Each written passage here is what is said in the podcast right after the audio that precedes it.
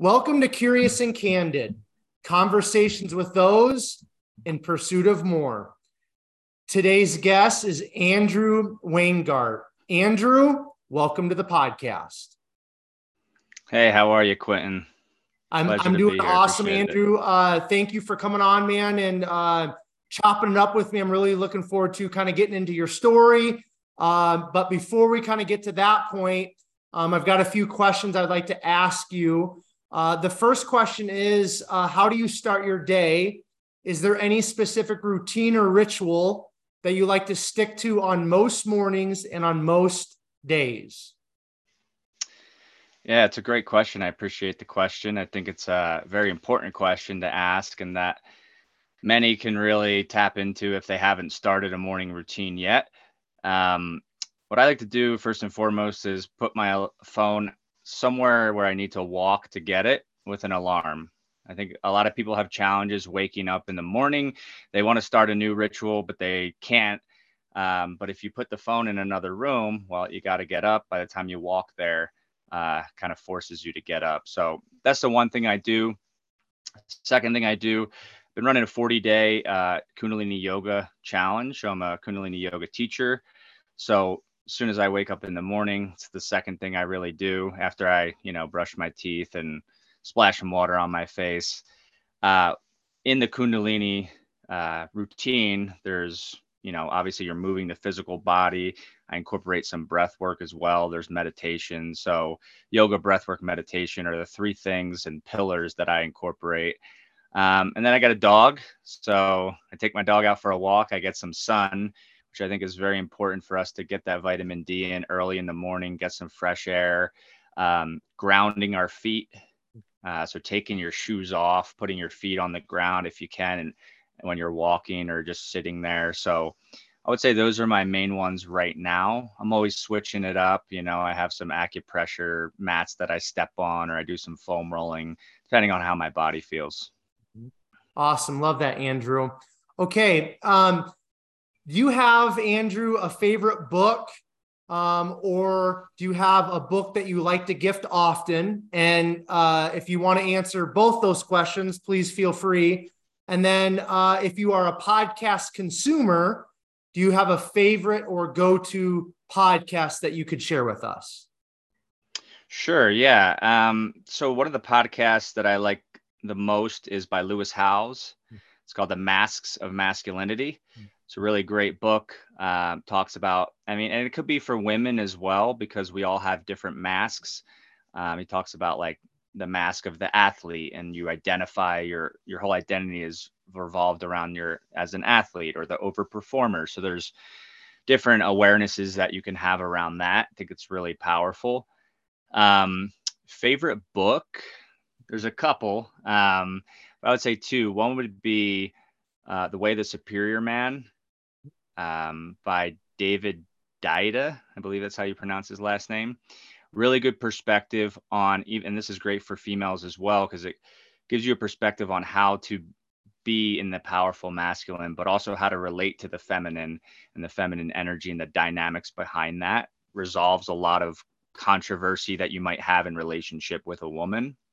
And then the other one I would say is uh, cultivating male sexual energy, uh, Taoist secrets of love. Hmm. And so it really talks about how, as a male, you can take your sexual energy and cultivate it into a, a more productive format than just releasing traditionally as you would. So those would say would be my three solid uh, recommendations. Yeah. Awesome. Love that. Um, okay in the last year or within recent times, Andrew, what's a life lesson that you've been taught or that you've learned, or maybe you're in the process of learning? I'd say patience. I actually uh, traveled to a Buddhist monastery where I stayed for four months, meditated six to eight hours a day, and I got like the fake American initiation uh, to be a monk, right? And I went to the Lama, the monastery, and he gives everybody a name just based on him reading your energy. And I guess he he could see it in me. He gave me karma zopa, which means patience. Zopa means patience. So my karma in this life is patience. And I think it's been something that's really valuable to be present to constantly um, whether it be you know building my business um, or my purpose and, and really moving towards that and like you know how can i create financial success within my purpose um, or whether it be in relationships um, whether it's like a long-term relationship or just moment-to-moment relationship with people um, being patient with others understanding and having compassion that look they have traumas just like i have traumas. You know they might be reacting to something. How can i be patient take a breath and and really just ask myself how do i want to respond? You know who do i want to be in this moment and constantly grounding myself in that? So yeah patience it's a tough one. And and it's kind of a, a continuous uh um lesson to to to learn i think for the entirety of our life. Is that fair to say andrew the the concept of patience, the practice of patience? Absolutely. I mean, every single moment there's a test, right, of patience. Um, and I think that could be said about any and everything. Uh, you know, I host a podcast called Welcome Home, and the concept is like, how can I come home back to my true authentic self? But coming back home to your true authentic self is a constant, every day, every moment thing. I like to relate it to an instrument. We are an instrument. We're energy. We're we you know we're vibrational beings, and so you don't just pick up a guitar and play it because it's out of harmony. So we have to tune our instrument every day, and as you tune your instrument, you know you you come back home to your true self, and and likewise with every single um, emotion or behavior such as patience or compassion. It's in every single moment of attuning yourself to that authentic self, being present, and then, okay, how do I want to move forward? Mm-hmm. So, yeah. Very cool. I love that. Uh, the analogy of tuning your instrument. I, I don't think I've heard that before. Uh, that, mm. that I love that one. Um, thanks for sharing that, Andrew. Okay. Uh, the last question in terms of kind of the conversational starter questions, Andrew, uh, if there's more than one, feel free to share. Do you have a favorite quote, mantra, or word? Favorite quote, mantra, or word? Hmm, that's a good question. Um, nothing that particularly sticks out to me right now. Um, you know, my my company is Elevate, so I'm I'm all about how can we elevate ourselves and really like zoom out and be the observer of our lives. And I, at first, when I started my company, I was gearing it towards athletes and teen athletes, and so one of the quotes I said, which I I think we can all relate to because I was talking about the game, right? Like whether it's football, baseball, basketball, but life I consider also to be a game. So the quote that I really would drive home is that when you can understand that life is an inside out game and when you can master your inside and then that what that's what creates and manifests your external the peace the love the joy that you want to experience that's when you when you kind of unlocked you know the secret code uh for lack of better term so yeah. Okay. Cool man. Um okay so we're going to kind of transition andrew into uh your upbringing uh your childhood and really start kind of unpacking and digging into your story so um i was on your website. I kind of read uh the entirety of kind of the about so your story on your website as you kind of presented it there. Um, and there's definitely some things that I'm uh, looking forward to kind of getting into uh, with that. But um, why don't you start off, if you don't mind, Andrew, telling us where you actually like physically grew up, um, and then just paint that picture of what your childhood was like. Um, you know, were you involved in sports? Were you an only child? Did you have siblings? What was your relationship like with your parents? Did you like school? Did you hate school? Um, just kind of kind of unpack that, paint that picture for us if you don't mind, up to about high school, and then once you get to high school, we can kind of stop there if you don't mind, and then we'll we'll transition. Okay. Sure, sounds good. Yeah, so I grew up in New Egypt, New Jersey, super small towns, like right in the dead center of New Jersey. Um, went to New Egypt High School. Growing up as a kid, I can remember super just like outgoing, didn't really feel any like anxiety or like shyness. I was just open. Uh, one of the stories I like to tell is like in preschool, um, or maybe it was like kindergarten. There was a, a like a choir where you're singing like a, uh, like a Christmas song or whatnot, and you can hear in the VHS recording I was just so much louder than everybody else, and it was just because like I was just passionate and like just you know and so I got that was like the first time, and, and I didn't realize it then, but that was the first time I feel like maybe that my voice might have been like, hey, you gotta like quiet down and like, you know, you gotta fit in with everybody else. Um, but yeah, just growing up, I was just, you know, a very like vibrant kid. Um, things came naturally to me. Um, my mom was a great mentor as far as leading and guiding me as a kid and keep me on top of my grades and whatnot. My dad really was supportive in like the the humor and the the laid backness. So it was a good combination. My parents, you know, my mom was my mom actually took on like the masculine role, and my dad kind of took the back seat. My dad wasn't really there emotionally. Um, and that was just like a butting heads of my mom thought we should be raised one way and my dad thought the other. And then at some point, my dad kind of just like gave up and so my mom kind of took charge and i'm sure there was um, a couple things that if if my dad allowed or if my mom allowed my dad to enforce we would kind of be a little bit more reckless than we are. Uh, i do have one older brother he's two years older than me um, you know but then there's also the other side where my mom was like i felt a little bit overly you know strict and disciplined and so it's like it's got to be this way and she was raised by a military father so you know everything was orderly. And so what happened there which i learned later on is that kind of i kind of let that affect my confidence and my creativity to feel like i could generate answers on my own and and kind of have my own path. And um you know as i grew into a teen that became annoying as we know like teens rebel against their parents. And so the more that my mom kind of told us what to do it was like i wanted to listen to her less um, and so, yeah, the relationship my brother was great uh, up until about high school. He got into more like the bullying, you know, and he kind of went with his friends, and which kind of stunk. I was hoping to have that like the brother that was kind of there to guide me and support me. Um, did my work around that though as an adult and kind of worked through that. But it was nice. We we we played lots of sports um, that was kind of my thing was sports and then chasing girls um, to be completely honest. And um, but it was cool. We had like a big backyard you know we played you know we had, we had like a mini baseball field we played soccer you know all the things. Um, so it was nice to have an older brother to you know to have fun with. Um, one of the big turning events in my life was when i was 12 sixth grade i got lyme disease uh, didn't know what it was. Uh, had massive headaches to the point where I was crying. Uh, I actually had double vision, consistent double vision for at least a week and a half, maybe two weeks.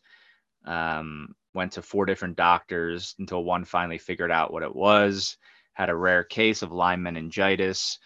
Uh, they gave me whatever to kind of relieve the symptoms, but I'm not sure if you're familiar with Lyme. They say it kind of sticks, the symptoms stick with you your whole life. So that was, um, as I got to be about 25, that kind of was, and I, I know we'll, we don't want to go too far into the, to the after high school, but yeah, 25 is kind of when I was like, oh crap, this is really affecting me. But to kind of fast, um, to backtrack to when I first had Lyme, I was in the hospital and uh, I got this big get well card, and everybody wrote all these amazing things for my classmates, and uh, somebody in the middle of the card wrote gay, so mm. that I can remember like really affected me. Like I could, you know, I could palpably like feel it in my body for quite a while, and so that was really the, my first experience of being bullied. And then the combination of like my brother bullying me, and then the bullying continuing through high school, um, again, didn't really understand how it affected me so much. My dad says punch the person in the face if they're making fun of you. My mom says take the higher road. So I took the higher road. My brother would punch people in the face. Um, but you know, taking the higher road, if you don't know how to process your emotions and your feelings, that get stuck inside of you. And then, you know, gradually I just started to dim my light. I started to speak up less.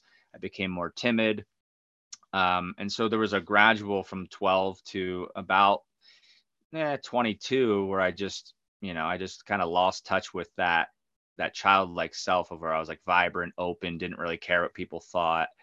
Um, yeah, I would say that's pretty much uh, a good summary of of growing up. I mean, I played sports all throughout high school, all state athlete, and then eventually went to college to play some football. And uh, yeah, okay, that's about it. Now, um, your website uh, said that uh, I think probably another turning point maybe was uh, when your parents got a divorce. Are you mm. okay with touching on that and kind of how that affected yeah. you maybe in the immediate, but then also when you uh, started to uh, transition into adulthood, Andrew?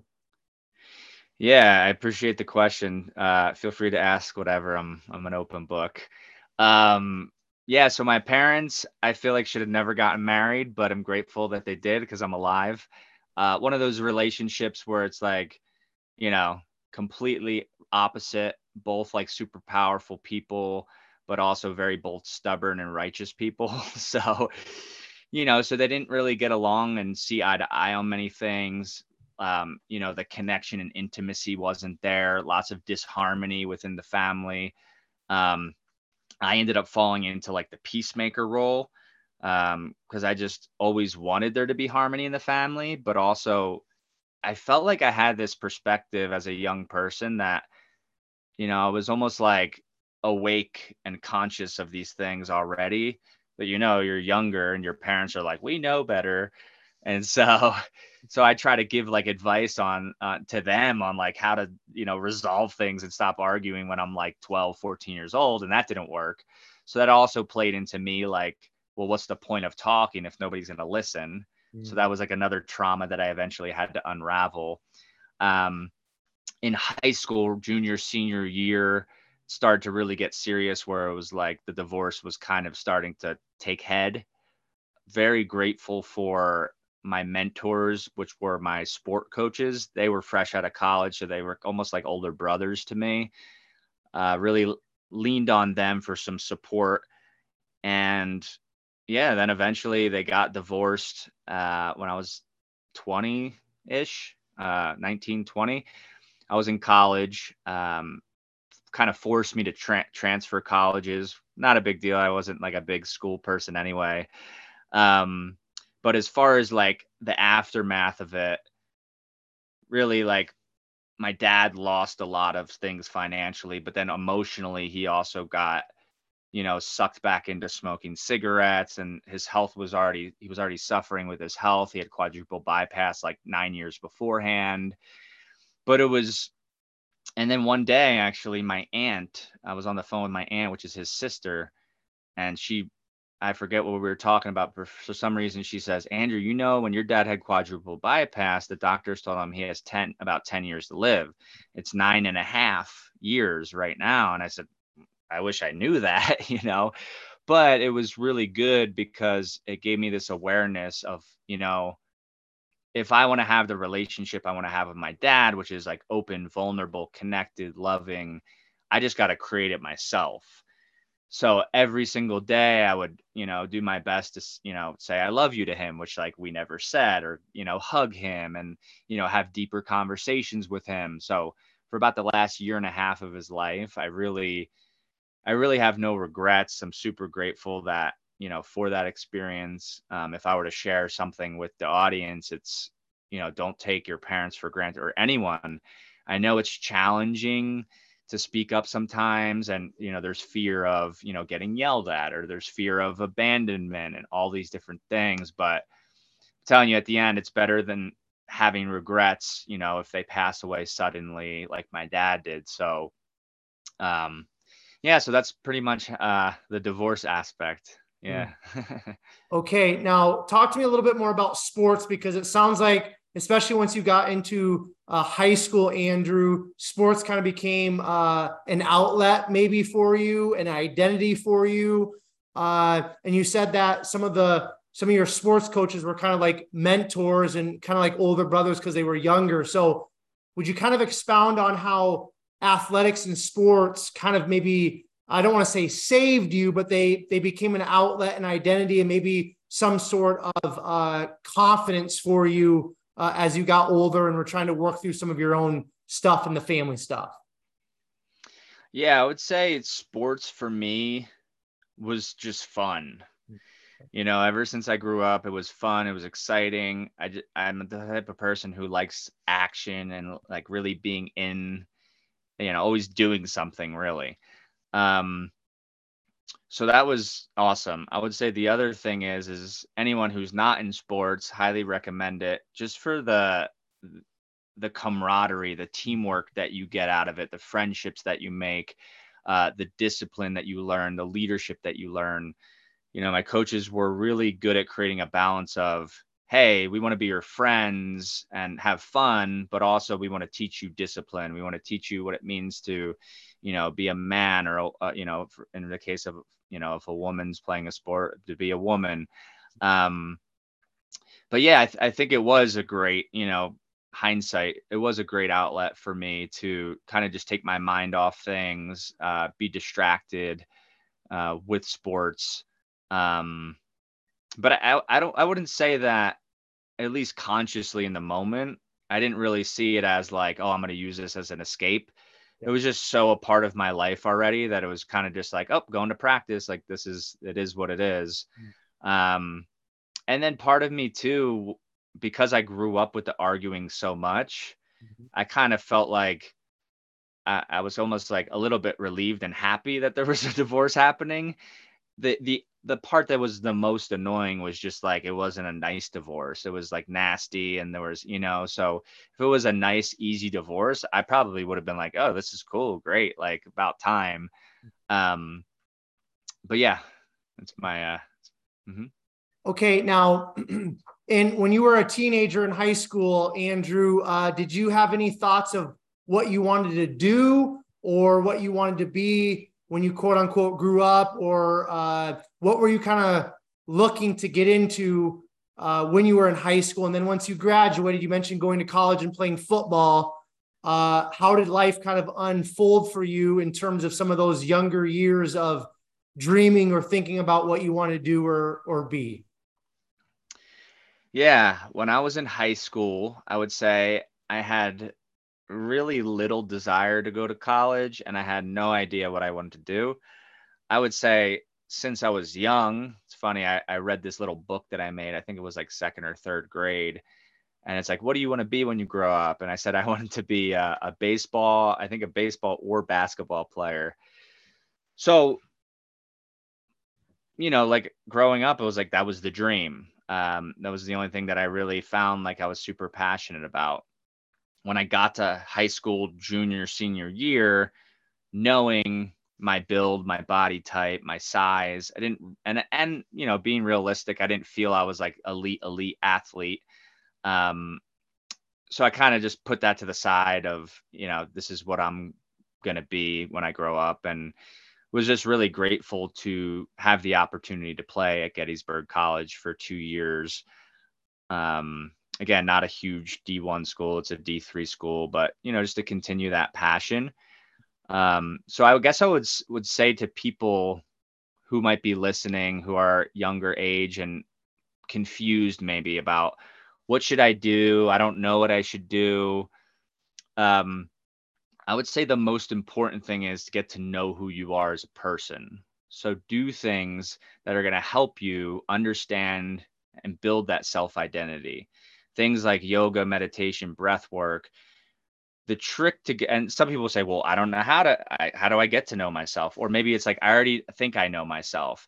Well, first of all, if you think you already know yourself, you probably don't.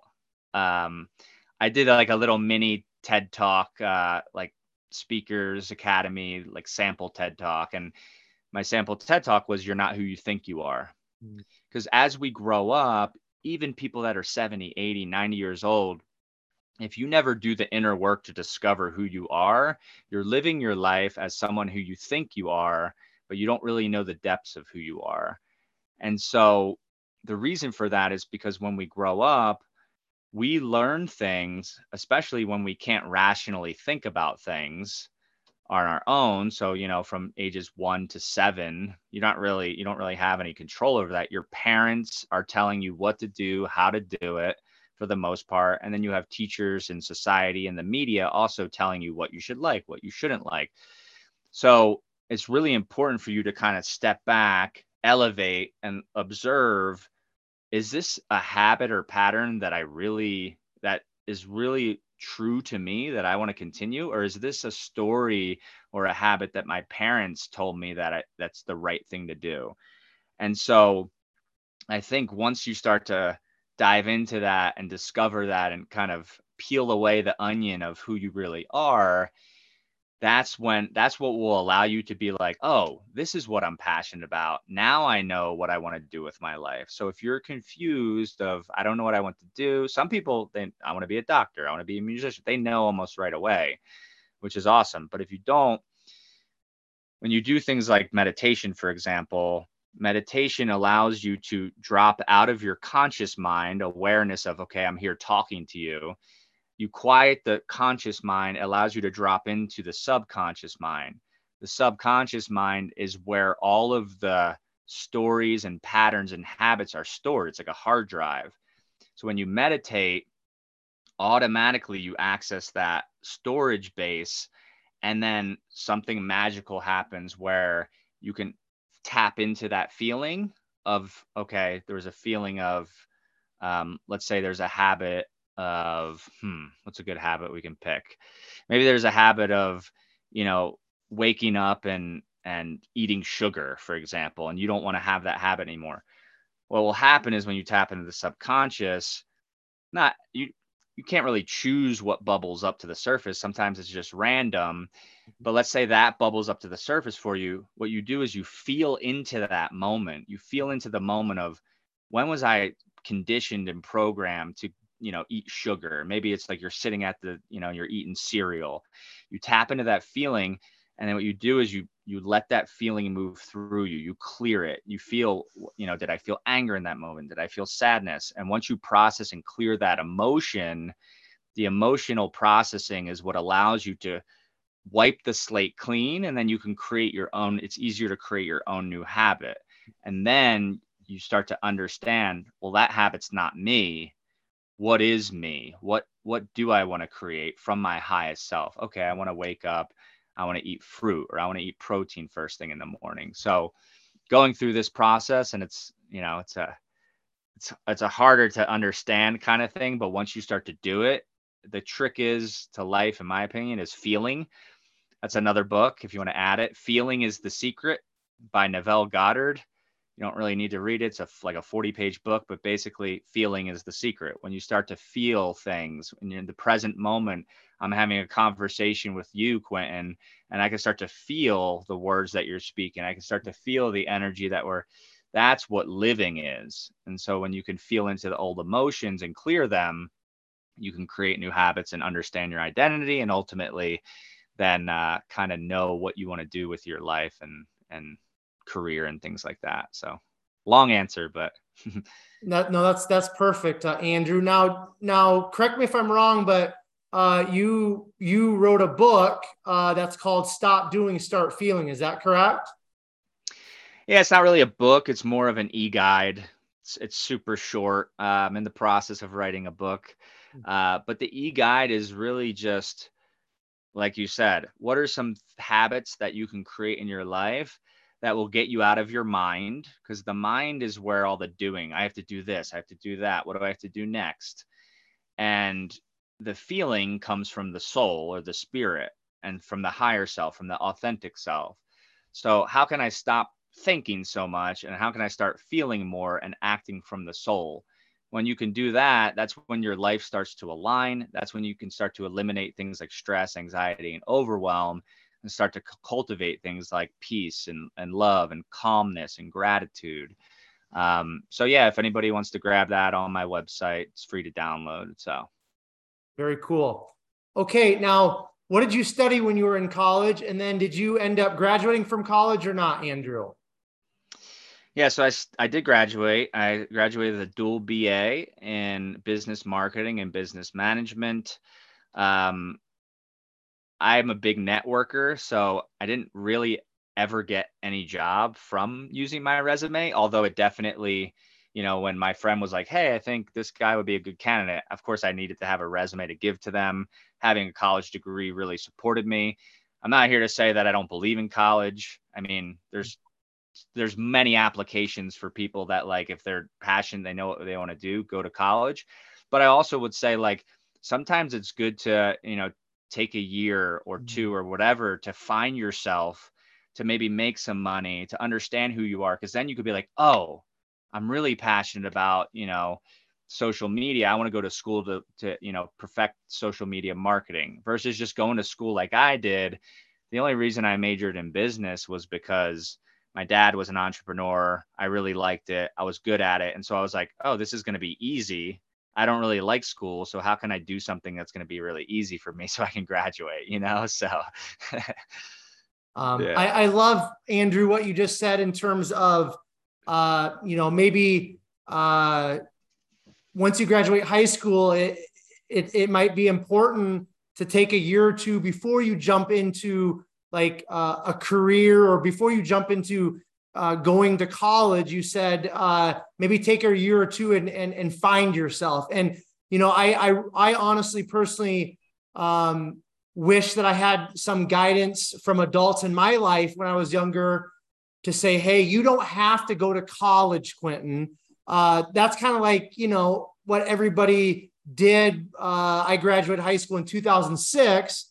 I mean, to, to my recollection, Andrew, nobody uh, told me like, "Hey, you don't have to go to college, Quentin." It was just like kind of the expectation, not necessarily from my parents, because my parents didn't go to college themselves, uh, but in terms of my peers and the school counselors and the expectations, maybe that I just felt from, uh, you know, uh, wanting to fit in and and and you know, kind of like blend in and do what everybody else is doing.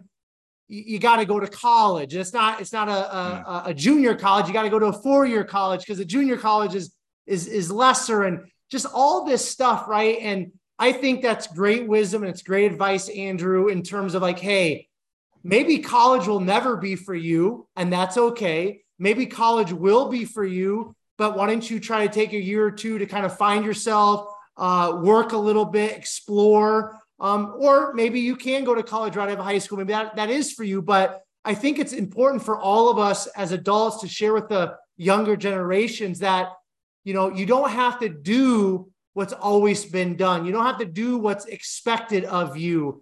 It's important, like you said, and I concur a thousand percent, Andrew. It's important to find out who are you and what do you want to do uh, in life.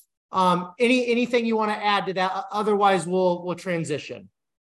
I do actually, yeah, and that's this is why it's important. So there's a there's a psychology um, behind and it's a, like a, uh, I don't know the guy's name, a psychologist who specifically is in adolescent psychology. And what he talks about is we naturally biologically go through this shift hormonally and in the brain as well. And there's three specific things, and this is pulling now from a book based on the chakras, the energy systems within the body. And so it says when you turn about 12 to 18, there's you you want to focus on the the throat chakra, which is expression. And so what happens a lot of times is parents are used to controlling. I want to keep my kids safe. I got to look both ways when you cross the road, which is super vital and important, obviously, when a kid is young. But there needs to be an understanding and awareness with parents that, hey, naturally, biologically, there's three things that a teen needs. One is they need to create their own self identity. Mm-hmm. So you now from the past creating their identity for them basically you need to let go of that and let them step into that which leads to number two which is independence they need that freedom to be able to explore and i always give this example is and my mom would be like freak if she heard this not not so much now but back when but if your child wants to go dye their hair blue let them.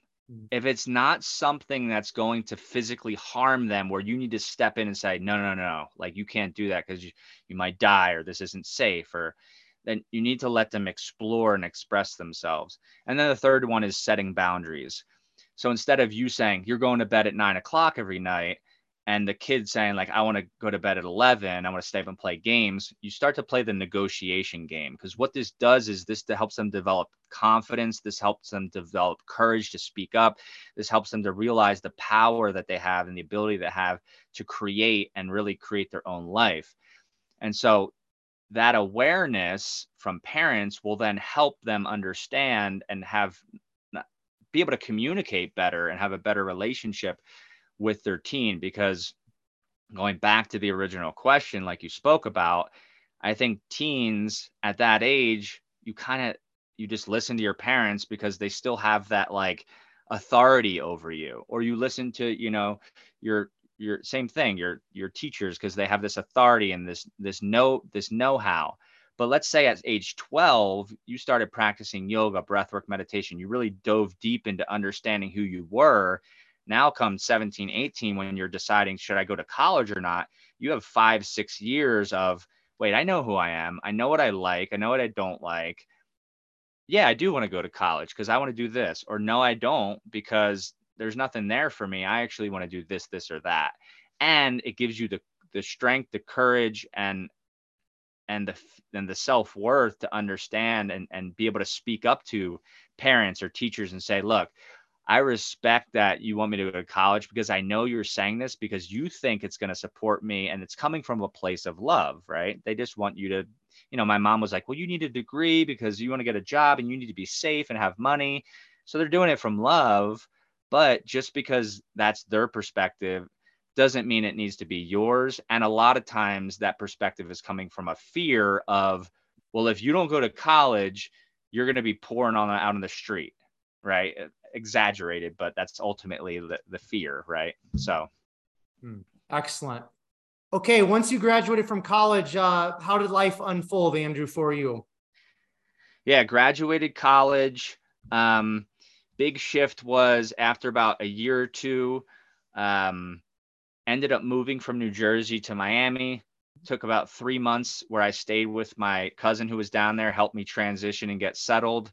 And that was really the letting go of high school things, being bullied. I also had another situation where like my friends were stealing from me, my good friends. So like I left all that behind. I went to um, Miami area, spent about 10 years there.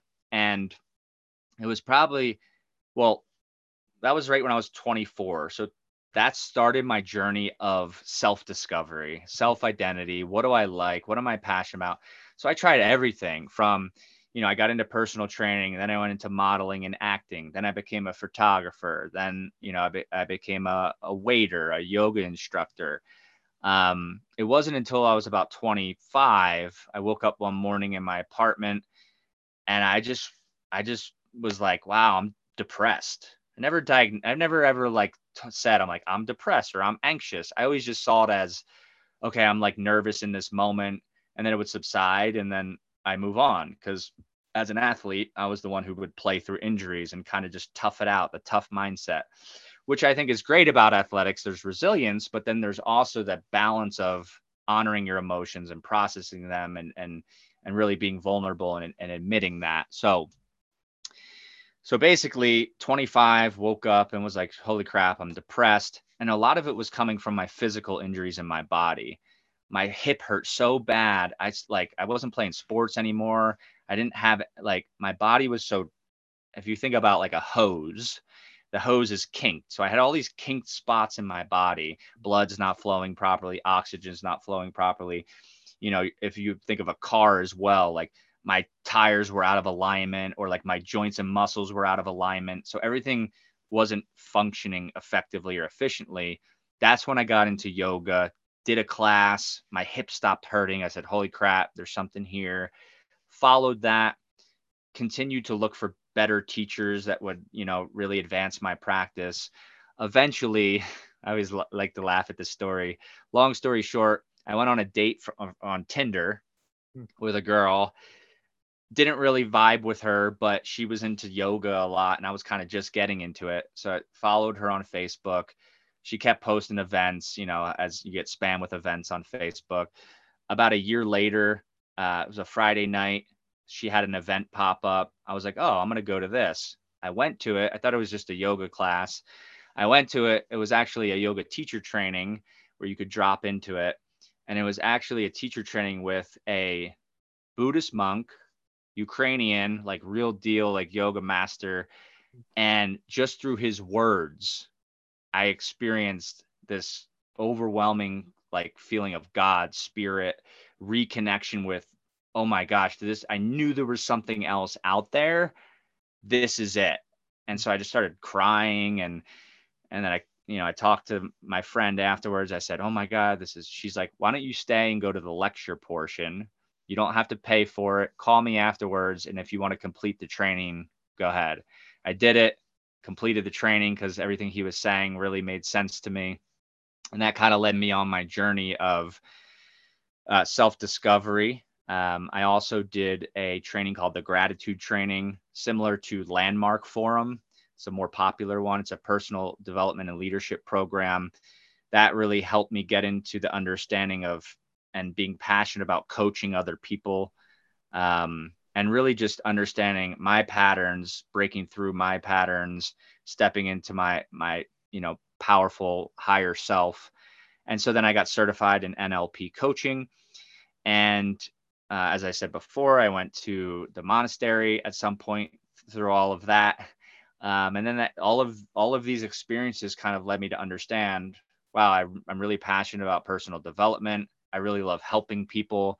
How can I combine, you know, my personal training, my yoga, um, you know, my coaching, and kind of bring it all together to help people understand themselves, their authentic selves, and that's that's what I do now is I help coach people um, to be them their most highest authentic self through psychosomatic healing, which is the connection of mind body to really tap into the emotions and feelings so that we can release those so that we can then embody and understand the feelings of who we are truly authentically.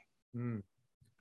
Okay, now there's a lot to unpack there, but I want to kind of touch on Andrew. Um, so you're you're you you you're you're you're you moved to Miami and you're exploring. That's kind of like what I took away from that until uh, you you uh, had this experience uh, through yoga and this uh, specific uh, teacher.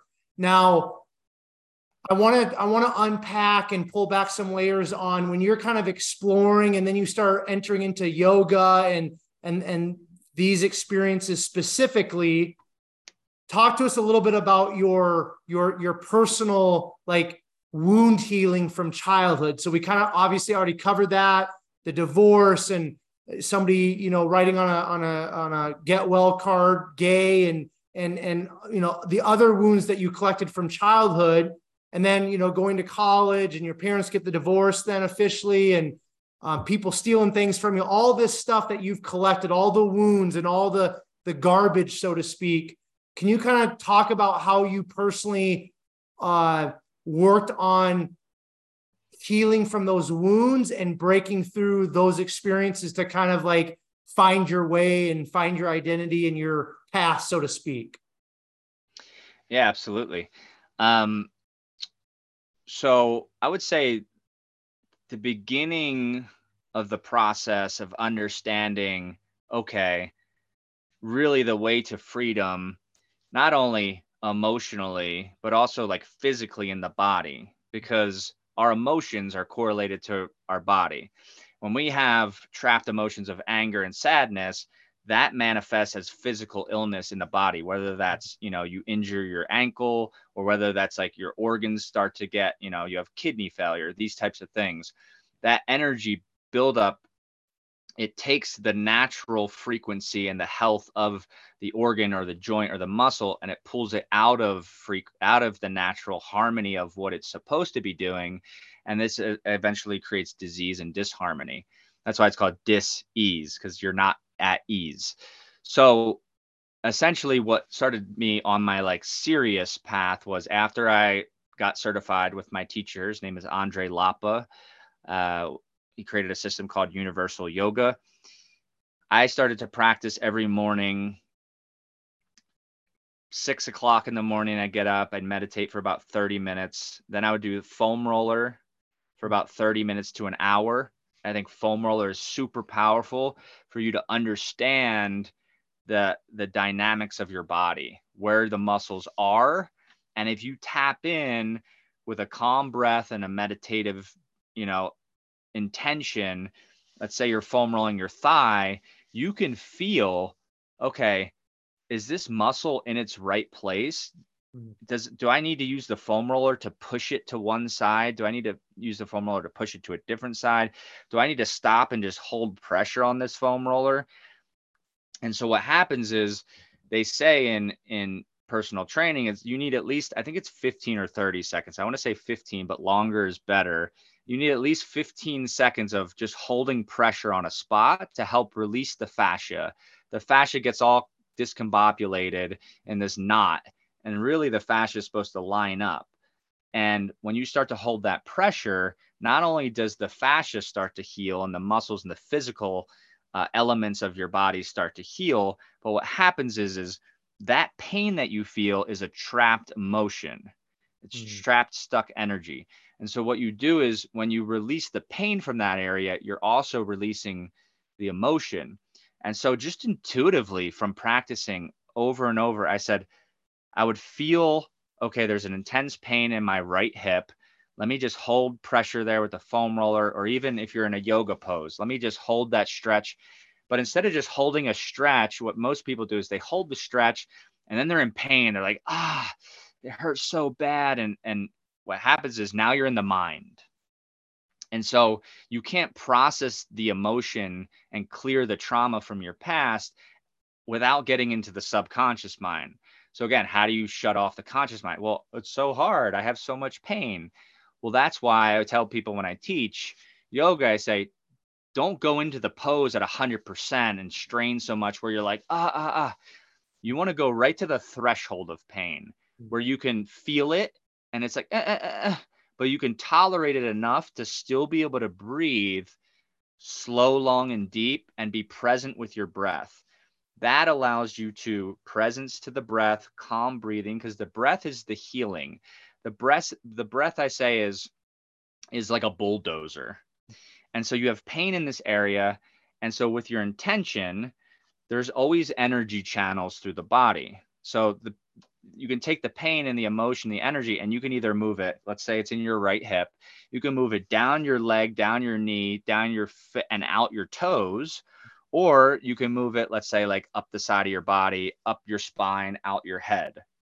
And so that brings me to the under to the understanding to those listening that you have different areas of the body that you can release energy from your fingertips, your toes, the base of your spine, the top of your head, and any orifice eyes, nose, ears, etc. So, so you might say, like, well, how do I know which one? You must trust yourself that if you are present enough in your body, you'll know and you'll start to understand where are the energy channels in my body. If you're more analytical, you can always look at where you know you can google energy channels of the body and you can understand oh i have pain here the energy channels goes this way i'm more of a physical feeling person because i was into athletics so anyway what you do is you get present to the pain you breathe into the pain on the inhale you expand that area and the pain becomes more intense that's why i said only go into the into the posture or the pain at about 80% because on the inhale, that pain is going to intensify by about 20%. So then you'll still be able to breathe. And then as you exhale, that's the bulldozer. You exhale, and the exhale, you push with intention of the mind, and you push that energy out and down throughout wherever the channel, and you intuitively feel it. And so as you start to do that, you'll notice, oh, wait, I'm pushing it down my leg, but then it still feels like it's getting stuck at my knee. Well, that means you have a block there. So you have to ask yourself, how can I open the, the joint in the knee? And so the idea is you always want to expand your muscles and lengthen the muscles because when you lengthen the muscles, that allows the joint space to open. And most of the time, the energy gets stuck at the joint space. So when you open the joint space, it allows the energy to move through and you can process it. So that's really the, the mechanics behind processing the energy. And so through doing that, um, like I said, you surrender to the subconscious, all of a sudden I would just start crying Sometimes I don't know why I'm crying. I don't really feel anything. That's fine. You're still releasing, crying, puking, you know, all these, you know, going to the bathroom. It's all purging. It's purging of energy. So something's coming out. Or sometimes you'll start to cry and you'll just have this sadness around your dad or your mom. And that's just the energy that's there that you're processing. So, and a little trick to that to kind of help you right side has to do with the masculine.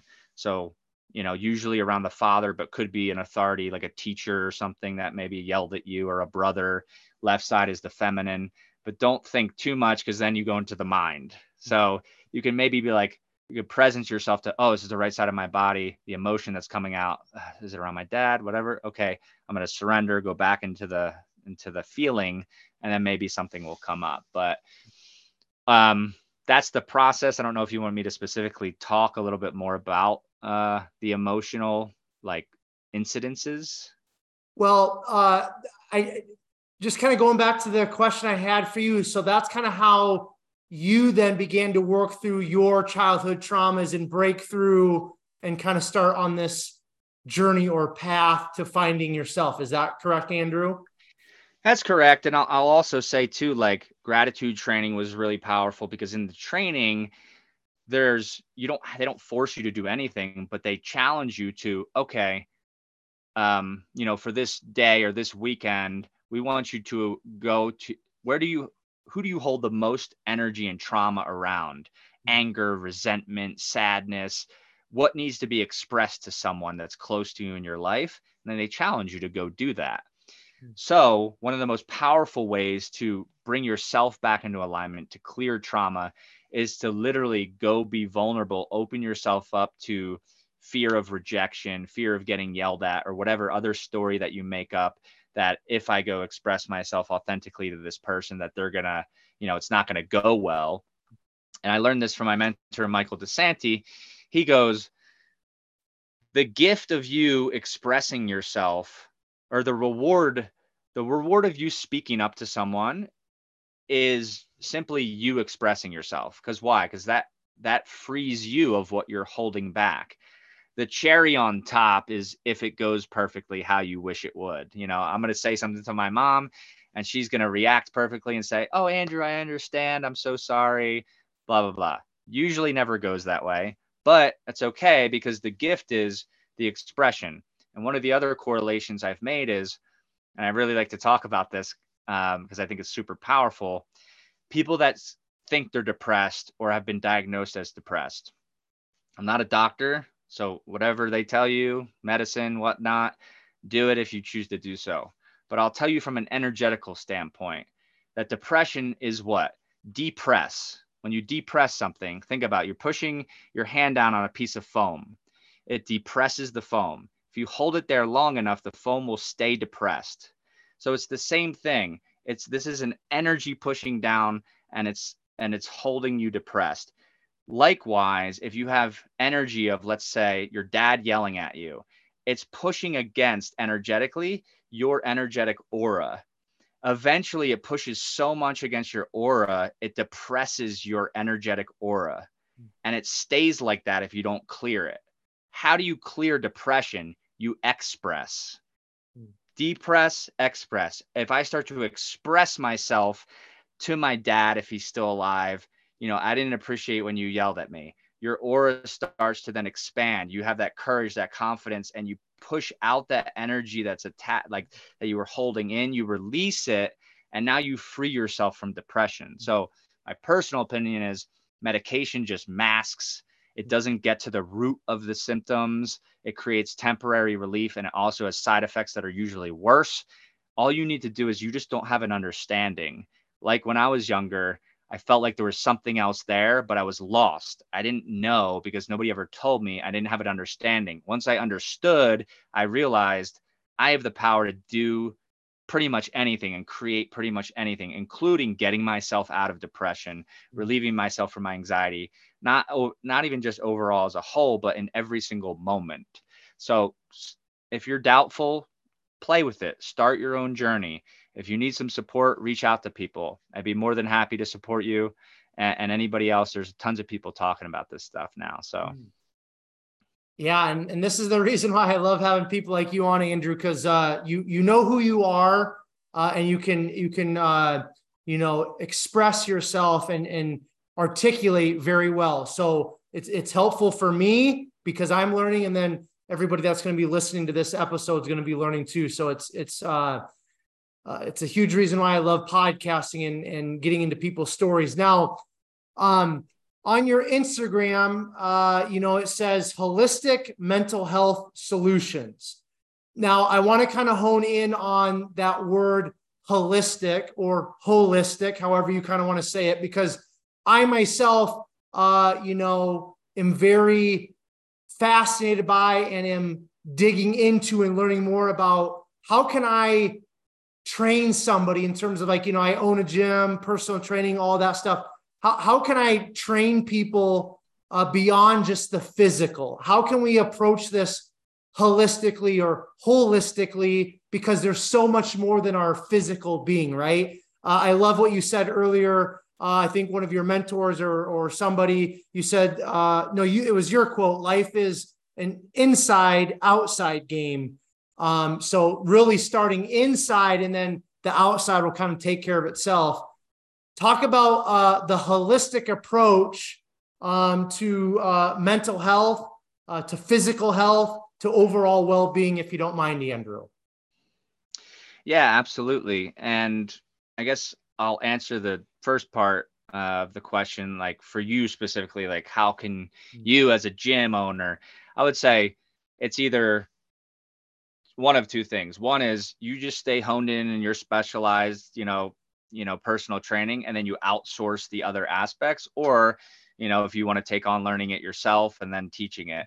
Obviously, those would be the two uh, aspects, and I'd be more than happy to talk about some sort of collaboration afterwards. Um, but as far as you know the holistic approach, there's so many different aspects to it. Um, that's why I love the study of yoga because yoga means union. So, how do I unify all aspects of who I am as a person within myself? But also, how do I unify myself with the external nature and energy and, you know, these types of things? I think a great place to start would be the, the chakras or the chakras um, because each chakra has a different um, correlation to an element to it. So if you talk about the root chakra, which is at the at the base of the spine, they talks about fear and safety and you know things like comfort and you know if, if I, do I feel you know like this home is protecting me like I feel safe but not only physical safety but also emotional safety and there's different tools and techniques you can utilize to um, feel more safe and more grounded. So that's why grounding is very powerful. If you think about the earth, I always say, use this analogy. If we are the plug and the earth is the socket, when we are when we are too much in our head, we are ungrounded and our plug has come out from the socket. So how can I bring my energy downwards and how can I get more grounded and plug in?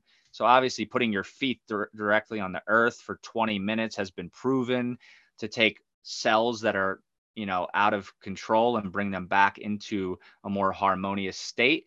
Um, and then you move your way up. You know, like the second chakra, which is the sacral chakra. It's all about sexual energy. And instead of, like I said before, with the book, Taoist Secrets of Love Cultivating Male Sexual Energy, how can I, instead of taking my creative energy and just, you know, ejaculating it, for example, how can I instead take that energy, that sexual energy, and cultivate creativity? Because creativity is related to the sexual energy. So, what can I do? It doesn't have to be art, it could be music, it could be, you know, developing a new business. And, and how can I mindfully use my energy to move me forward towards my purpose? And so, moving up through the chakras is a great way to understand and have a holistic uh, approach to life. Um, you know, if you want to think of it more from like a traditional sense, you have like your physical health, you have your spiritual health, uh, your emotional health, your social health, mental health. And then it's all about kind of just exploring what are different tools and techniques, which is really the basis behind my podcast is I want to actually provide you tools and techniques that you can utilize to actually start to implement and get results in your life. Um, and so, yeah, just you like everything, patience, coming back to patience, having patience. Cause, you know, if you lift, if you do a bench press, you know, one day, you're not going to have huge pecs and you're not going to be super strong. You got to do it consistently with a regimen. And, um, you know, I recommend having a, a community, a group of people, or at least one other person really helps with starting new habits. So find a friend maybe that you want to, oh, let's do, you know, meditation every morning at this time for five minutes. Start small, work your way up. I would say that's the best approach, in my opinion. Mm. Okay, now something I want to touch on with you, Andrew, because I, I, I know that you'll be able to kind of uh, you know explain it to us and break us down, break it down to us simply, and and have some tools. Um, now a lot of people so so i've been podcasting for five years now right? Uh, this is my third podcast. So my point in saying that is i've had hundreds and hundreds and hundreds of conversations with people uh, specifically just through the medium and platform of podcasting listening to their stories had all kinds of different life coaches and you know uh, athletes and just uh, ceos and all the things. Um, and there's a lot of similarities with with with with the conversations I've had in terms of high performing people and successful people, whatever that word means to uh, you know different uh, individuals. And you know, there's a lot of uh, like the, the morning routine. That's why I asked that question uh, kind of from the get go because I find that 99.9% of quote unquote successful people or people who know themselves uh, have some sort of consistent morning routine, right? Now, I think it's important to, to kind of have a routine and to have that regimen and, and, and, and be able to kind of like have all these tools and all these things. But I also know that for myself, like somebody comes into the gym and they want to lose weight and uh, they they hire me to train them to kind of help them uh, reach that goal or or that endpoint sometimes for me, because I've been in this for so long, it's hard for me to uh, relate to them. I've, I've never been overweight myself, right? So I can't relate to them in that point. And so sometimes, you know, like I'm like, well, you gotta, you gotta lift weights this many times a week and you gotta, you gotta start uh, getting your sleep and focusing on the, the eating and kind of all these things. And that can be really overwhelming for individuals. I mean, I've set my life up basically so that I can do what I want to do, right? In terms of my health and, and my well being. But a lot of people are either stuck or have chosen to be in a career or a job or they have their families and, and life is overwhelming. There, there is no time. I'm too busy, right? So, how can people start to find themselves in the midst of the busyness, in the midst of the chaos of life, and they don't feel like they even have time to take a breath?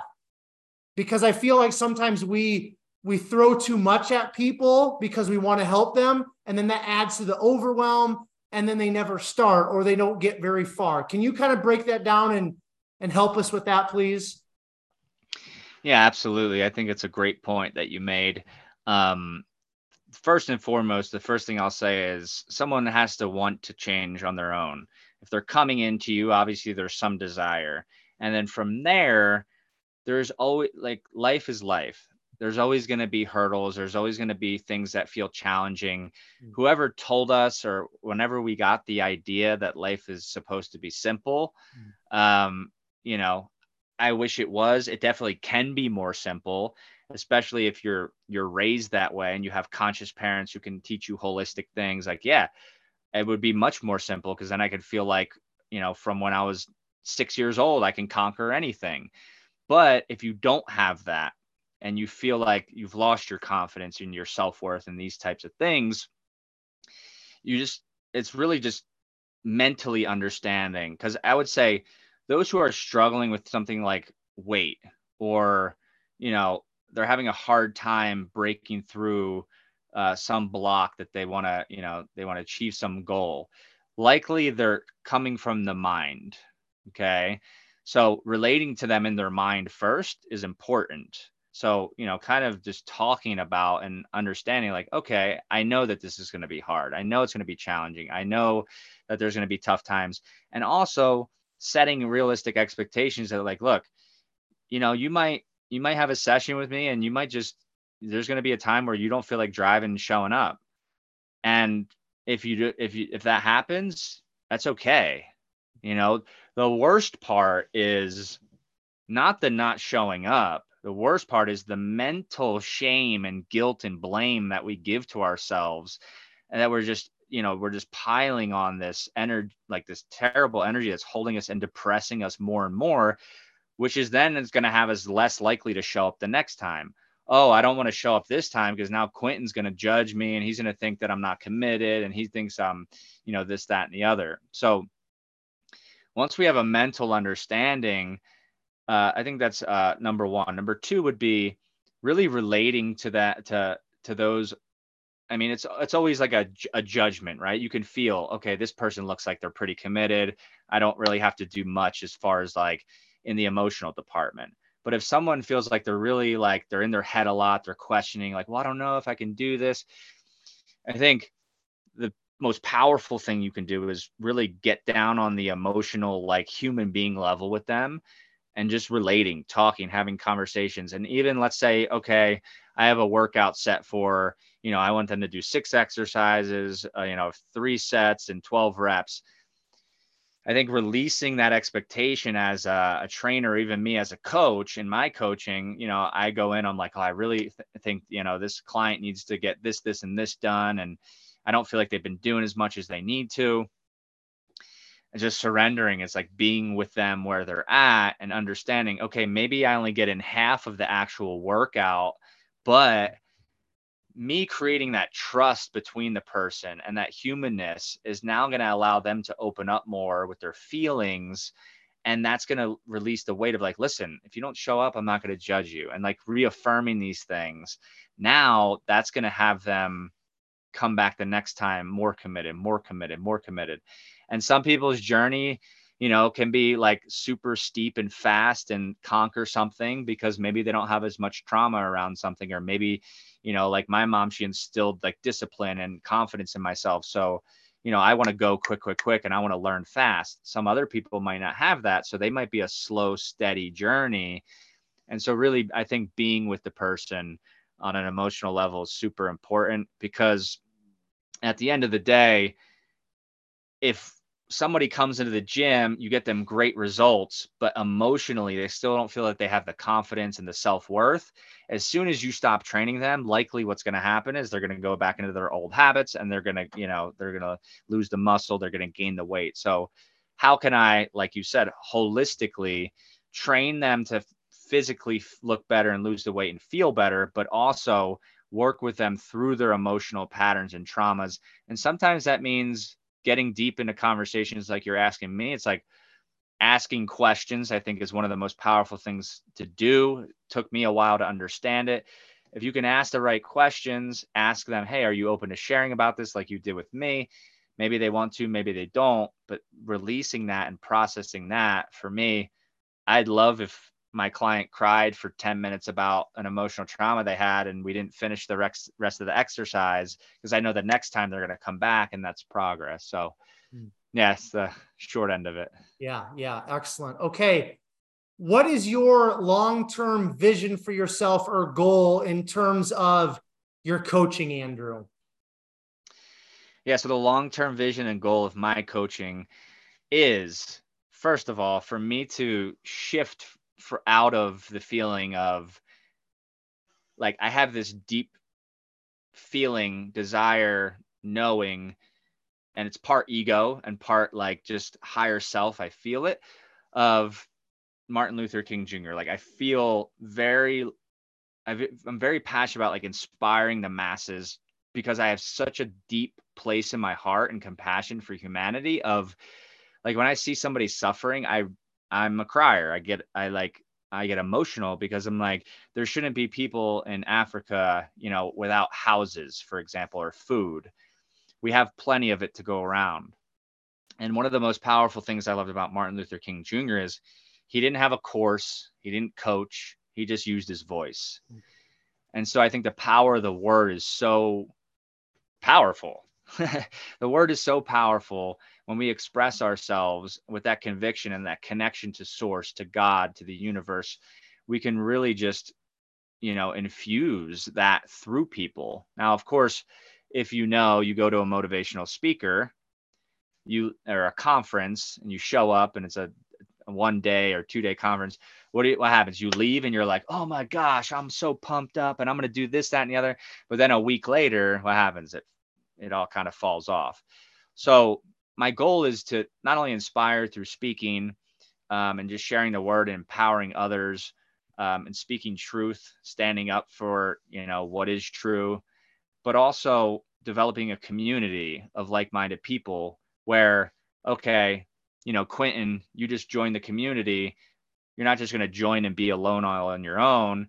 There's going to be at least one person if not a small group of people that you can now talk to relate to they can support you you can talk about your traumas they can talk about theirs oh i have this commitment this week all right i'm going to hold you to it quentin how do you want me to hold you to it oh i'm going to text you or you know, how do you like to be coached? Oh, I like to be, they say like, do you want to be championed or, um, what's the other one? Championed or cheer, cheer, you want a cheerleader? So it's like, yeah, you got this, Quentin, whatever.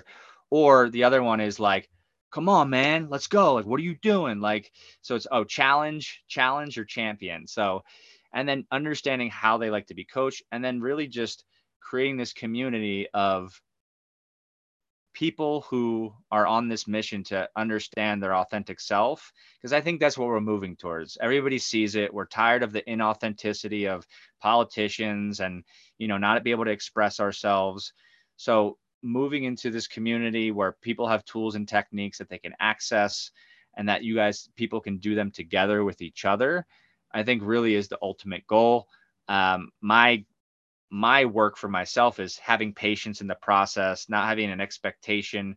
Because if I could sit with one person and be present and get a radical shift in their life, they could be the next Martin Luther King Jr. So, not focusing on quantity so much, just trusting that if the quantity is supposed to happen, it will, but more so on the on the quality of being present with, you know, really being with a person one to one and and and knowing that every person matters. And that's hard for it's hard for me like i'm saying it but like i haven't fully embodied that yet. So it's definitely a, a challenge for me at the hmm. moment. Uh, do you have a little bit more time andrew or do we need to wrap it up? Um yeah maybe like five or ten more minutes only because the i have my air conditioner off at the moment for sound purposes so perfect okay um let's let's uh let's we'll finish up with uh I, I'm maybe like two questions here. Now, sure.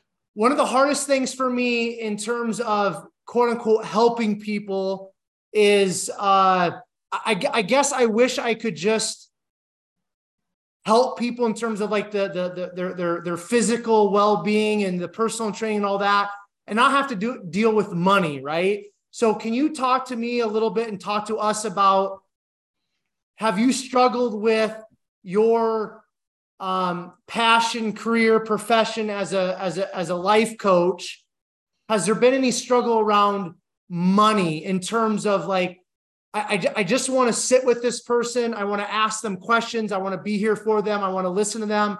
And I don't want to ask them for money. Uh, that's a struggle for me personally. Uh, it's always an annoyance. How, how has that been a struggle for you? If it has, how have you been able to break through that? Are you still working on it? Yeah, it's a great question. Um, I think money in general holds a very powerful energy around it because of how everything's set up, right?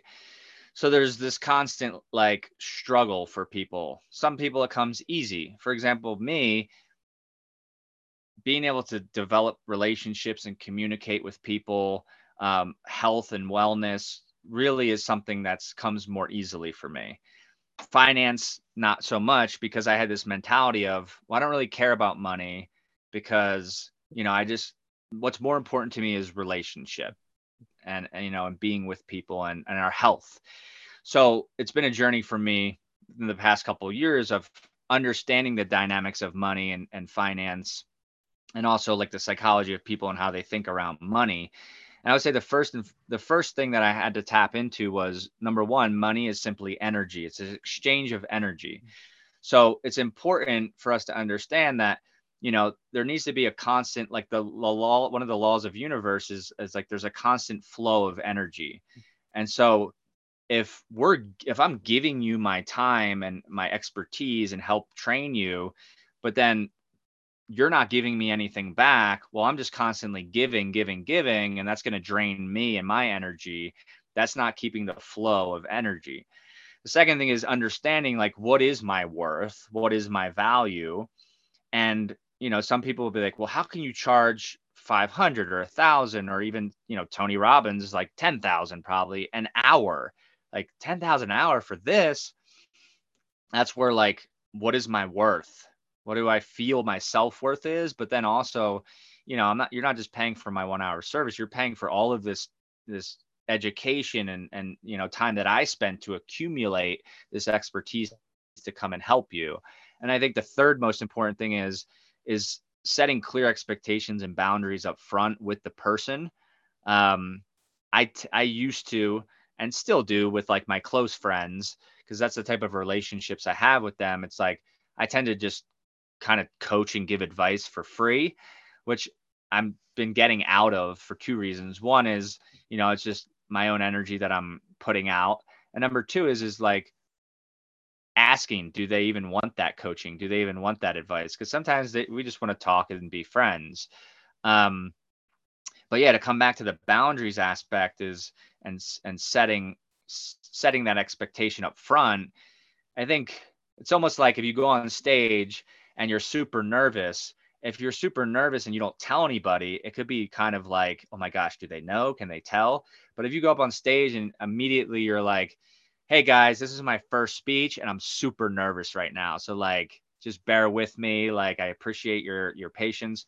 So even maybe starting out with that is like, hey, look, I'm I don't like mo- having the money conversation isn't my favorite thing in the world, but you know, I believe in like an equal energy exchange and you know, I got to, you know, I got to pay my bills, etc.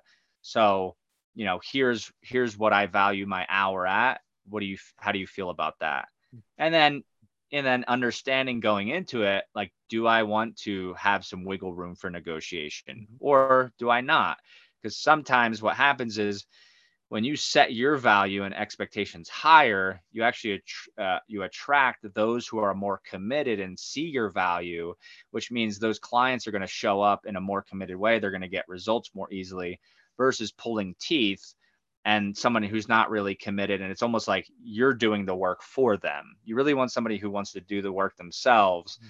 and you know setting those boundaries i think is really important to to cultivate that.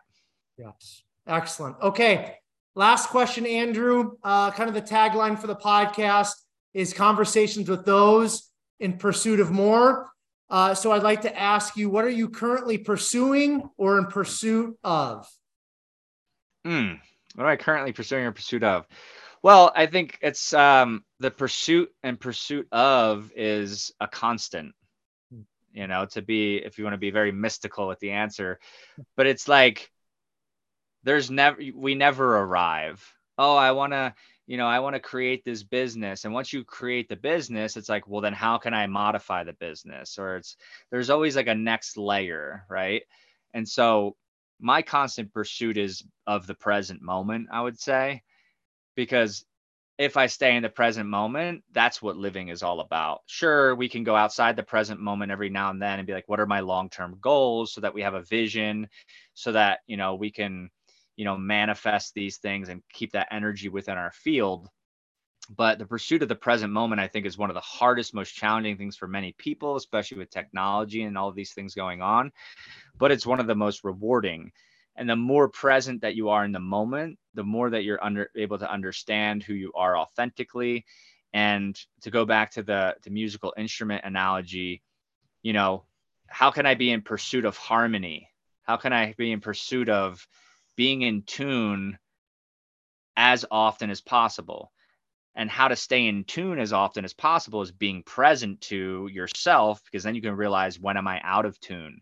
Mm-hmm. i can real i can i can feel just by someone speaking if they're out of tune with their authentic high self based on you know the vibration and the tone that they're coming from. Just as you can with an instrument you can hear oh that doesn't sound right.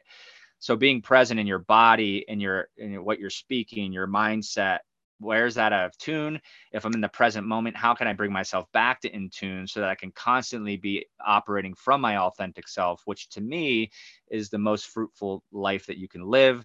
That's what's going to help you create and generate peace love happiness on the inside but also externally the things that you want in your life. So i would say that would be the the pursuit of of now and probably forever for me. Yeah cool man all right. So um, before I do a quick outro and I get you out of here, Andrew, I want to give you the opportunity uh, to share any final thoughts, any final words that you might have for all of us.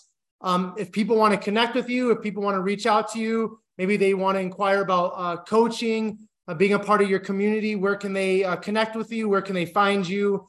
Um, kind of all the things. So I'm going to turn it over to you. Uh, and then uh, I'll do a quick outro and I'll, I'll get you out of here. So platform's yours, Andrew. Awesome. Thanks, Quentin.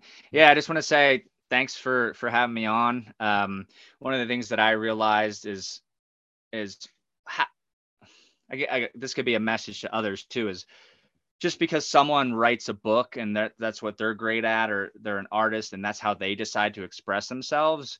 Once you understand who you are and you become present to what, how do I like to express myself? And I started to understand that my my thoughts happen and and I don't even like to say thoughts, but my channeling of messages to others happens so quickly that for me to type it out on a book is challenging.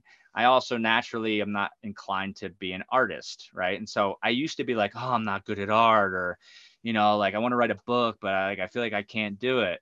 But what I realize is what I'm really passionate about is connecting with people in person and having conversations. So, which is why I started to create my podcast and why I start to come on to other podcasts. So, my message to others would be one, you know, constantly be in pursuit of the present moment. Two, that'll lead you to understanding your true authentic self.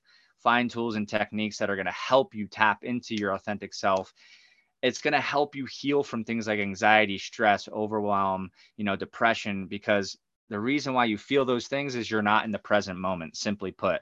We all experience forms of stress anxiety depression etc everything is on a scale. You can have 0% depressed you can have 100% and everything in between. Every moment there's something different. How do we reduce it to the lowest percent? You be in the present moment. And then you use tools and techniques such as breath work. Breath work can help regulate the nervous system. If the nervous system is out of balance, you're anxious because you can't control the nervous system. So control the nervous system, control the anxiety, be in the present moment, be living from your authentic self. Have patience, have fun with it. I was like a big, oh my gosh, I need to be like first place and I got to do things really fast and still something I constantly, you know, bring myself and presence myself to. Because really the the purpose of life is to enjoy the journey. I know it sounds cliche, but if you're not enjoying the journey, that means you're in the in in the future, you're in the past, and you're not present. So have fun with it. How can I be grateful for the moment, the little things I do have, smile about those things.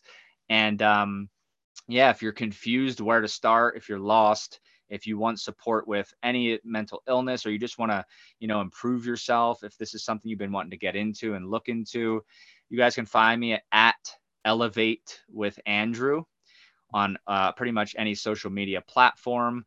And if you want to reach me by email, support at andrewweingart.com, my website, andrewweingart.com. You know, anybody may be listening um, who wants to inquire about a speaking engagement for maybe their company or their school, feel free to reach out. One-on-one coaching, same thing. Which, whatever medium is best for you, here to support and and also don't be afraid to reach out because you're like, oh, he's gonna want to try to sell me something, right? If you're just looking for support in general, you know, I can I can definitely have some conversation with you. How much time I can spend is, of course, you know, limited to some aspect, but can at least help support you in getting started on the path. And then at some point, if you realize, yeah, I, I do think I want to work with you, like we can talk about it then. But um, yeah, just the fact that you're on this podcast listening is like is a sense that you're in the right direction. So take the opportunity to dive in and and explore a little bit and see what you find. And then uh, for all the listeners out there listening to to this episode, uh, Andrew, the name of your podcast one more time, and I'm assuming it's available on iTunes and all the major podcast all the major podcast platforms. What's what's your podcast again, please? Yeah, I appreciate that. It's called Welcome Home, and then the subtitle is To Your Authentic Self. It's actually going to be launched this week. Uh, I've already recorded a couple episodes, but getting the launching process happening. But yeah, it'll be all on all platforms. So you should see it by July 21st, let's say. Okay. Excellent. All right. Uh, thank you, Andrew. I'm going to do a quick outro, then I'll get you out of here. Okay. Yep. Okay. All of you who are tuning in to another episode of Curious and Candid, I just want to say thank you so very much. I appreciate all of you. I value all of you. And uh, I would love to connect with you. If you guys want to connect with me, there's a couple places that uh, we can connect. Uh, Instagram, Curious and Candid Podcast, email, Curious and Candid Podcast at gmail.com. A huge favor I'd ask of all of you, please subscribe to Curious and Candid on iTunes. Uh, leave a five star rating and review. And then if you guys are interested in holistic lifestyle coaching, you can check out my website, which is awaken training and nutrition.com. Again, I appreciate all of you, and we'll catch you guys on the next episode of Curious and Candid.